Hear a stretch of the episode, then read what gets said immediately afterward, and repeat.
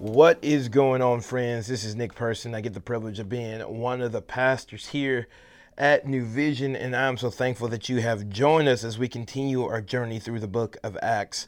Angelisa did a great job yesterday navigating through Acts chapter 5, verses 1 through 11. I'm going to pick up the baton in verse number 12. We're going to see that God's continuing to use his early church in mighty, mighty ways. And we're going to see it in some really up close and amazing supernatural ways as we navigate through verse number 12. And so we're going to read verses 12 through 16. I'm going to give a little feedback and hopefully some practical takeaways from walking what we have read out. And so here we go, Acts chapter 5, beginning in verse number 12. And I'm reading out of the NIV version. So if you get to reading along with me and your Bible says something a little different, it's probably because we're reading two different translations. But let's go. Verse 12. Now many signs and wonders were regularly done among the people by the hands of the apostle and they were all together in the Solomon's portico. See, notice there were signs and wonders done by the people, this early church. And and sometimes we might get into this thing goes, man, God's not moving in the ways that he moved in the past. But I want you to see something. God is still moving in ways that, you know, we might not notice. He's still moving in supernatural ways. It just may be through natural things. Let, let me give you an example.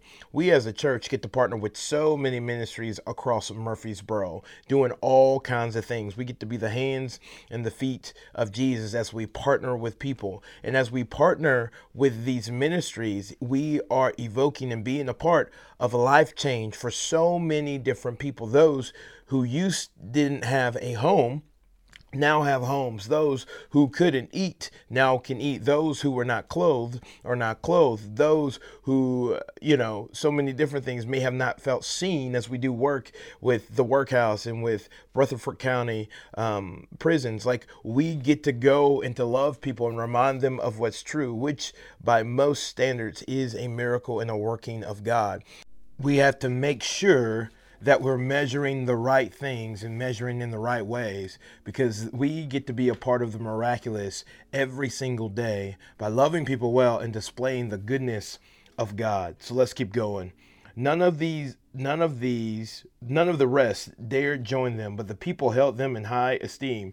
Listen, when there's a movement in the working of God, it sometimes makes people nervous because they're going, Hey, I don't know, am I invited to be a part of this? Am I gonna mess something up?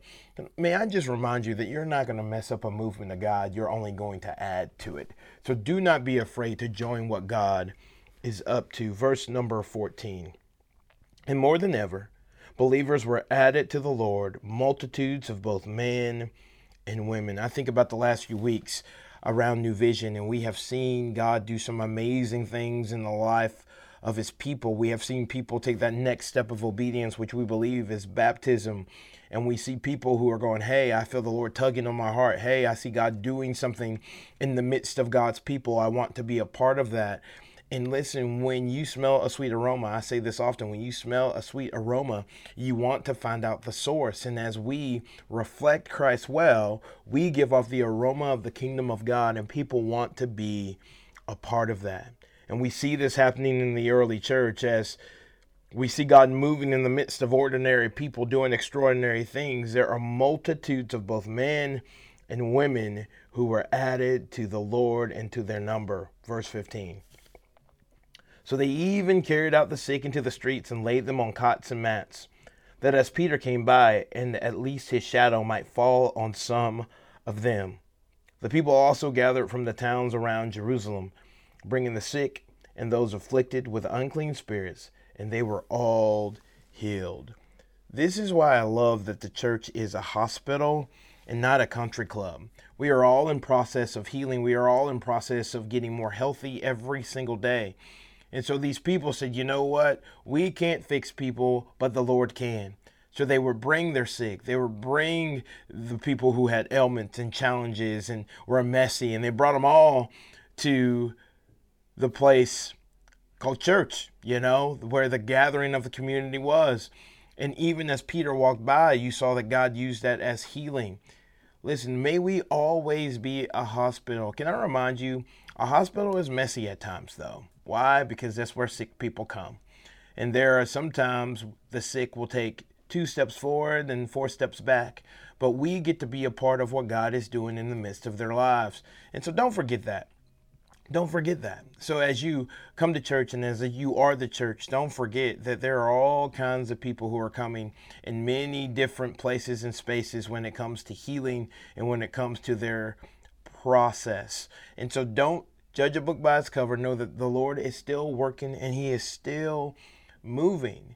And listen, I love that we get to come together and are sharpened and are healed and are walking in our in the ways of the King and reflect Him. And as we do that, people will take notice of that and they'll go, "Hey, I want to be a part of this imperfect community with imperfect people who are following a perfect King." May you do that today. May you invite those around you who are sick and hurting to be a part of this community. May you remember that you are in process, but you are taking steps in this process. May you remember that God is still working and moving through his church in ways that maybe we can't see, but maybe if we walk slow enough, we can see it more clearly.